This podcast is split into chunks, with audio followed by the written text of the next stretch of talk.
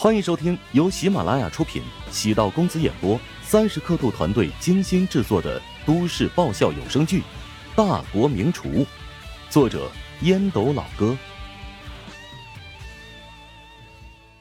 第36集。宋恒德将厚厚的一叠资料放在陶南方的案头，这是明红的核心财务数据，从第三方公司那边花费大代价购得的。果然如同您所猜测，詹家最近的情况不大妙，陷入了危机，急需要一笔周转资金才能解决明红集团旗下4大核心业务的问题。陶南方满意的点点头。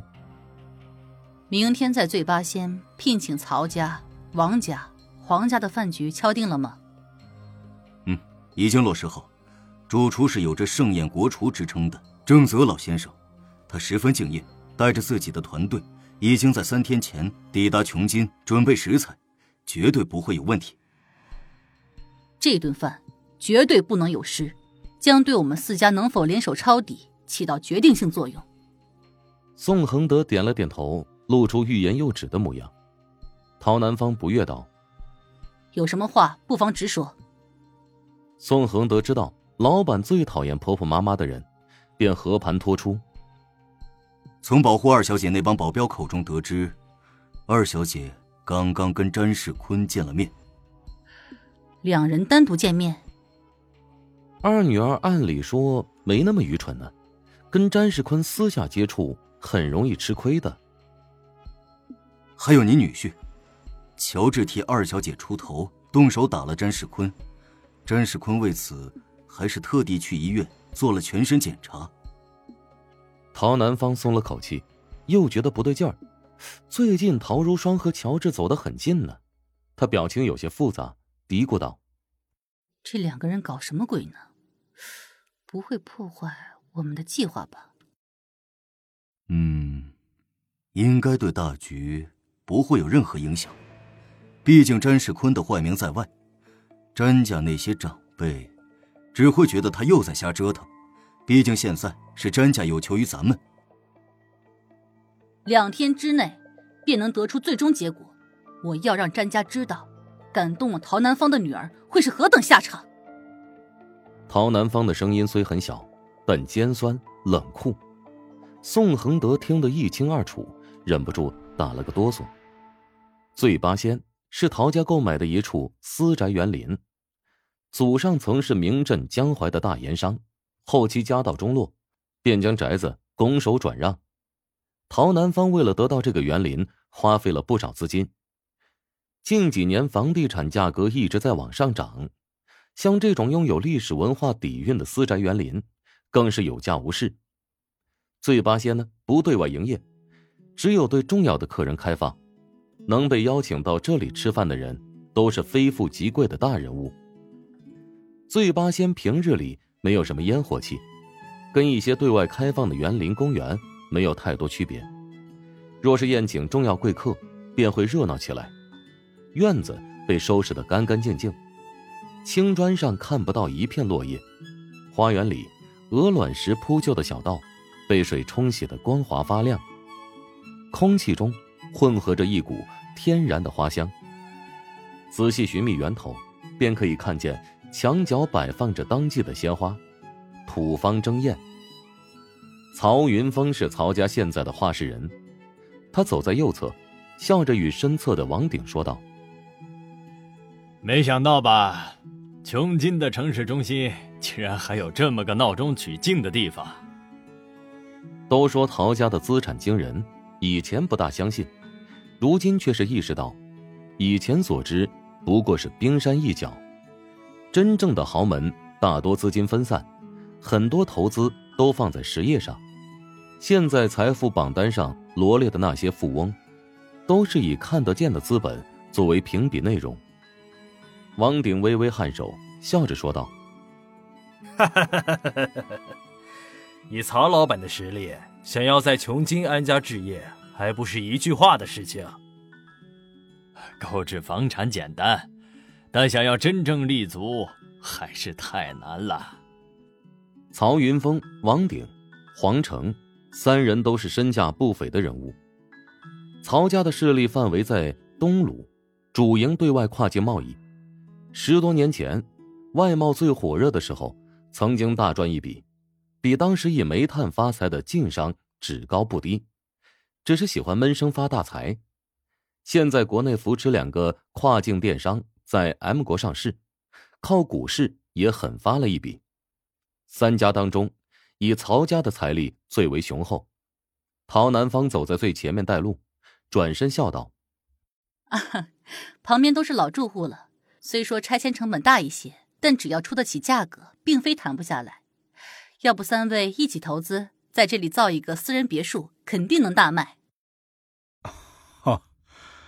陶老板什么时候对房地产也感兴趣了？陶老板是在拿我们开玩笑呢。据我所知啊，附近的地段都被怀乡集团收购，之所以没有拆迁，是因为陶老板想将这里改造成原汁原味的古城。哎呀，像陶老板这样的怀旧的人呢，可不多了呢。陶南方微微一笑，带着3人走入包厢，桌上早已摆放好各种各样的美食。其余3人都知道陶家以餐饮立足，今天这顿饭肯定是非同凡响，但是没想到还是出乎意料之外。陶南方微笑着说道：“今天给咱们掌勺的是国厨鲁菜大师郑泽老先生，他最擅长的几道菜都做出来给大家品尝了。”我早饭都没吃，看来今天能大饱口福了。陶南方给服务员使了个眼色，服务员开始给3人分菜，介绍每道菜的名字和出处。此菜菜名叫乌鱼蛋汤，又被誉为捕鱼台台汤，精选高级乌鱼蛋和顶级清汤熬制而成，微酸微辣，开胃生津。这道菜啊，名叫蒜子烧裙边，选用的是上等的裙边，再加上浓汤做底，有滋阳、补血和润肤的功效，在国宴中啊也是上菜。裙边是甲鱼背甲边缘很软的一圈肉，属于鲁菜系，色泽油黄，鲜香润舌。这个呀可是郑老的拿手菜，红花鱼翅捞饭，主要食材呢为大金钩翅以及贵重的藏红花，营养成分极高，有很好的养生保健作用。鱼翅的品种较多，有天九翅、海虎翅、金钩翅、崖洞翅、黄胶翅、青片翅、五羊翅等。天九翅为上等，海虎翅、金钩翅为中等，黄胶翅、崖洞翅、青片翅为一般等级。一桌共有36道菜，荤素搭配，汇聚了8大菜系的诸多名菜，而且多个菜肴都是国宴上会出现的菜肴，足以瞧出陶南方的用心良苦和诚意。等菜全部上齐，4人喝了2轮，陶南方开始将话题转入正道。明鸿集团最近陷入经济危机，在建的集运大厦贷不到款，已经停工的消息，想必3位也有所耳闻吧？哎呀，现在经济不景气，我们曹家不少产业也出现困境，现在是自顾不暇呢。听说陶家和詹家要联姻，莫非陶老板是想说服我们帮助你的亲家？黄成淡淡的看了一眼陶南方，笑了笑，没有说话。陶南方挥了挥手，服务员全部撤离，并关上了门。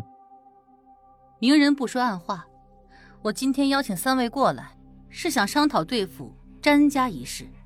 此次对明鸿集团发起进攻，陶家占据主要攻击手的位置，只需要你们3家从旁摇旗呐喊，最终分取战果。除了集云大厦之外，其他产业我一概可以不要。陶南方的提议让3人动容。曹云峰用餐巾擦拭了一下嘴巴，笑着说道：“陶总，此事还得从长计议，毕竟詹家可不是杂鱼，即使我们4家联手想要一竿子打死也挺不容易。如果詹家死而不僵，我们可跟他们结下了死仇啊。”王鼎扫了一眼曹云峰，暗忖这小子果然圆滑。不过瓜分詹家的确是一个诱人的提议，他选择按兵不动。王家和詹家在很多业务上都有合作，如果詹家垮台，对王家也会有影响。陶南方平静地望着两人，暗忖这都是老奸巨猾的游子。